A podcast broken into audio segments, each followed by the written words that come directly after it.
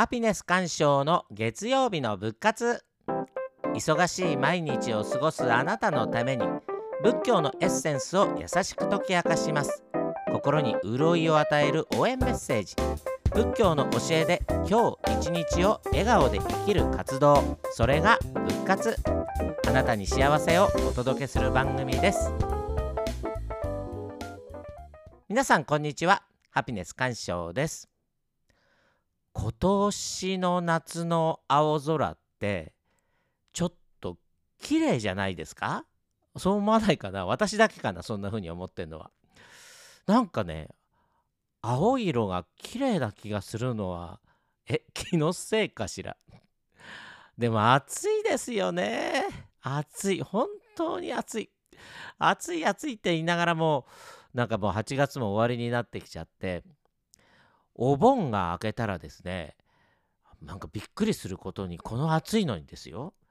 コオロギがね泣いてたんですよ。朝お勤めの時に。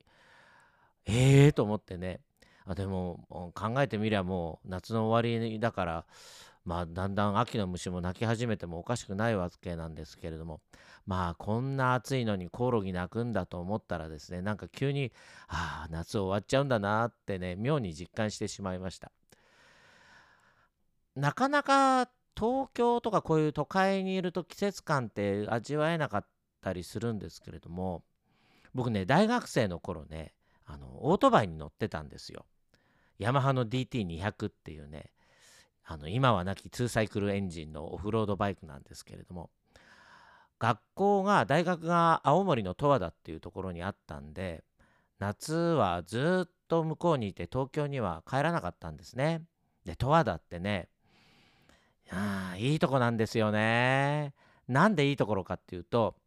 八戸のね種差海岸ってすっごい綺麗な海があるね海岸があるんですよ。そこにねよバイクでよく行ったりしてたんですけどもアパートからね1時間ぐらいで行けるんですよね。で山の方だとあの有名な観光地の奥入瀬渓流とかね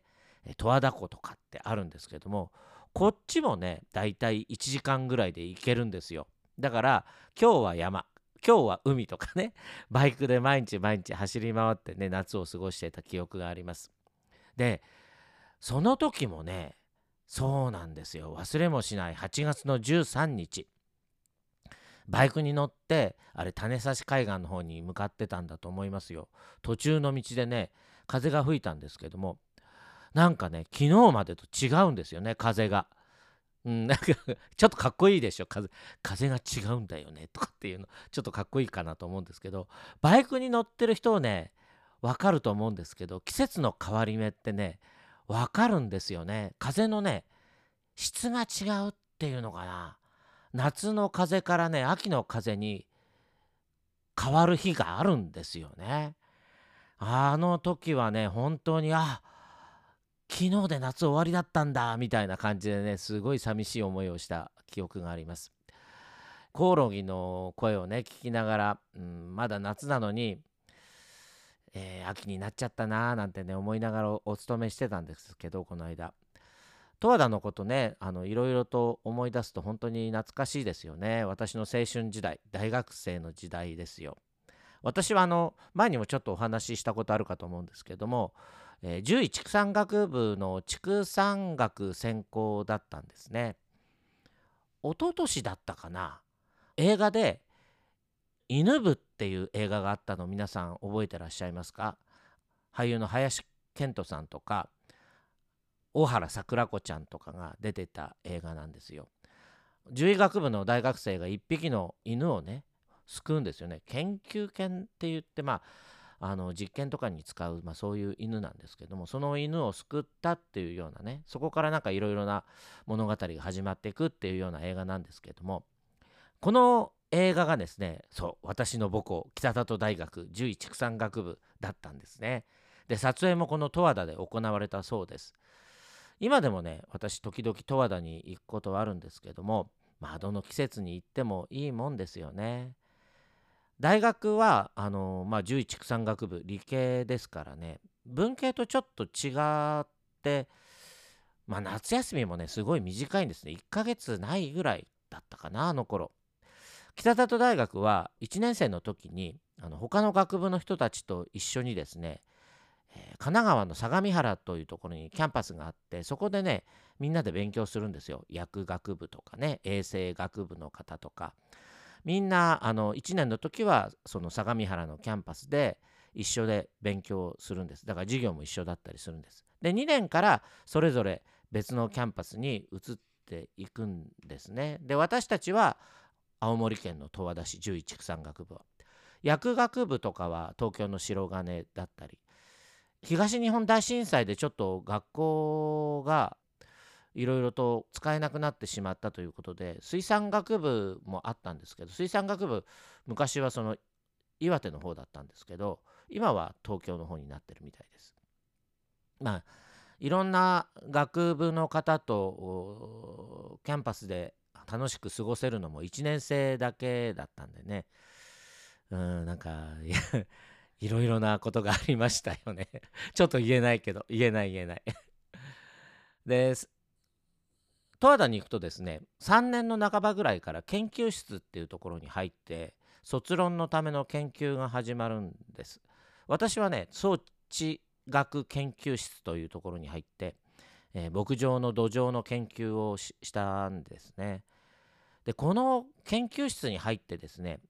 生まれて初めてあ勉強って面白いなって思ったんですよ。まあそれまでね勉強大嫌いでね正直ね高校も行けないんじゃないかなっていうぐらいちょっと落ちこぼれてですね勉強苦手だったんですよ。まあそんな勉強嫌いの私が大学の研究室で何で勉強好きになったのかというとですねこの研究室にはですね教授がいらっしゃるんですがこの方がですね私たちに大学は研究機関なんだから研究しないものは来なくていいなんてね、まあ、よく私たちのことを怒ってたわけですよ。まあ、当時はね何そんな怒ってんのかなと思ってたんですけども最近ほら大学でいろいろ問題が起こってるじゃないですか。で記者会見とかねあってそれ見てるとあのー、大学の人がですね大学は教育機関としてとかっていうねそういう発言をなさっていらっしゃるんですよね。でそれにねなんかすごい僕は違和感を持ったんですよ。だって僕たちの頃は大学は研究機関だってねあの教育機関なんじゃないんだって言われて怒られて育ったので教育機関だって言われるとねへえそうなんだって少し変わったのかななんて思ったりもしたんですがもともとあの大学ってね研究機関と教育機関の両方があるところなんだそうですけれどもやっぱり先に研究機関っていう言葉が来るみたいなんでうん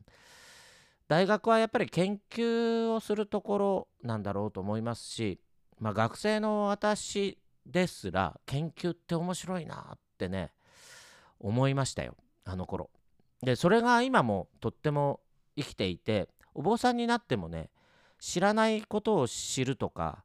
知ってることをもっともっと深く知りたくて研究してみるみたいなことをずっとそうやってきたんですね。でそれが結局仏教を学ぶ一番うんいい方法だったような気がします。高校までのね勉強ってね結局テストでいい点を取るための勉強だって私そう思っちゃっってたんだろうと思います。だからねちっとも面白くなかったんだと思うまあそれがね面白いっていう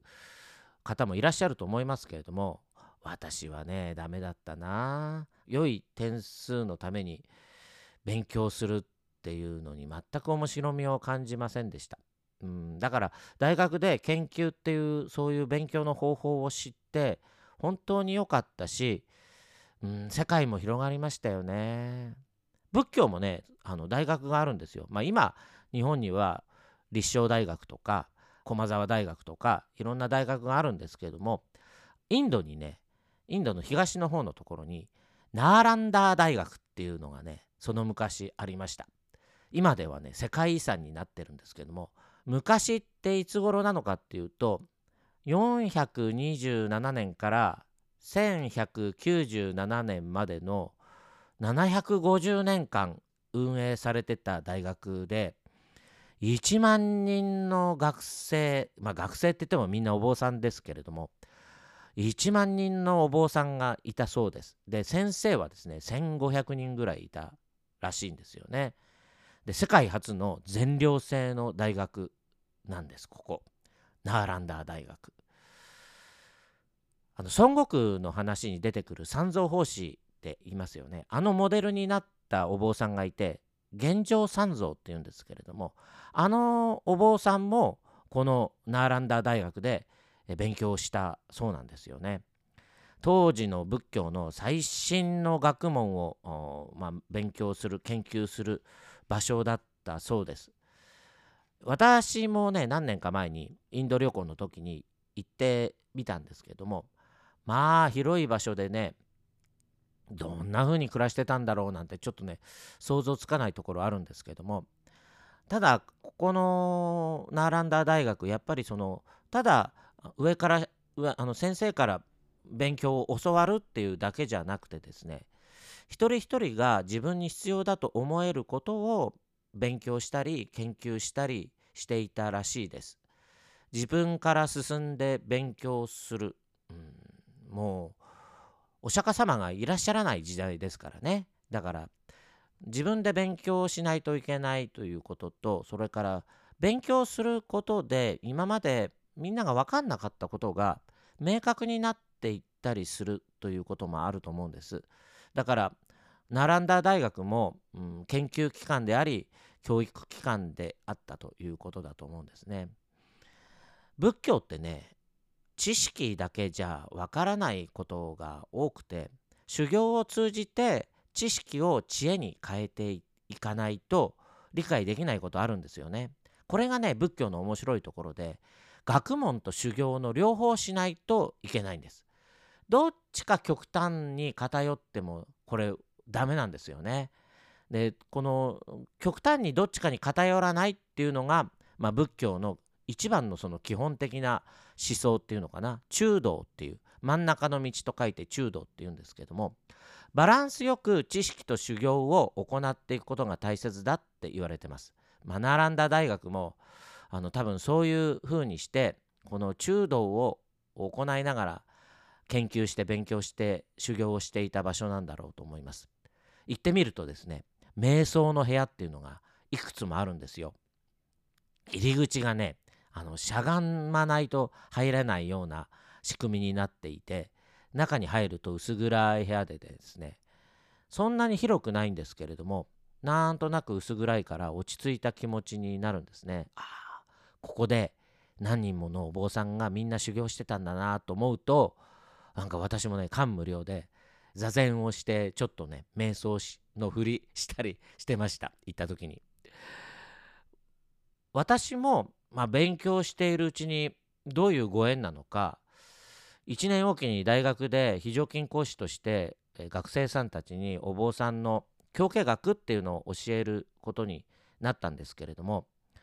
えー、仏教を学ぶ面白さっていうのを今の若い学生さんたちに少しでも分かってもらえるといいなと思ってお話ししているんですよね。仏教ってね本当に面白いんですよ。分かんないことも多いしまだまだ私なんか勉強足りないから知らないこともね理解できないこともたくさんあるんですけれどもでもある時にねふってねああそういうことかってね分かることもあったりするんですよね。これはね一生かけて勉強のしがいのあるものだなってね私は思っていてなかなかそういうものに出会えなかったりするじゃないですか。だから私は本当にラッキーだなって思ってるんですけどももしあの時研究する楽しさ知らなかったら今以上に仏教全然分かっていなかったと思うとねちょっとねゾッとしますよね。ということでですね今年の9月から後期の授業が始まるんですね。でちょっとなんとなく忙しくなってきちゃって思い返せば1年前去年の9月からこの仏活を始めることになりましてまあ、手探りでね初めはポッドキャストって何？なんていう全然知らないところから始めたんですけども、まあ、皆さん周りの皆さんのね温かいあのご支援とそれからお寺の中のね事務員さんたちのご協力によりましてですね、まあ、1年なんとか続けてこれました。でまあここまでを、まあ、シーズン1としてですねちょっとお休みをもらってまあ来年ぐらいにまたねシーズン2を始めたいかななんて思っていたりします。リスナーの皆さんもあの本当に1年間お聞きいただいてありがとうございました。またぜひ皆さんのお耳に面白いお話をお届けしたいなと思ってますのでちょっとお休みになりますけどもまた楽しみにしていただければありがたいかなと思います。それまでまた皆さんどうぞお元気でお暮らしいただきたいと思います、えー、しばらく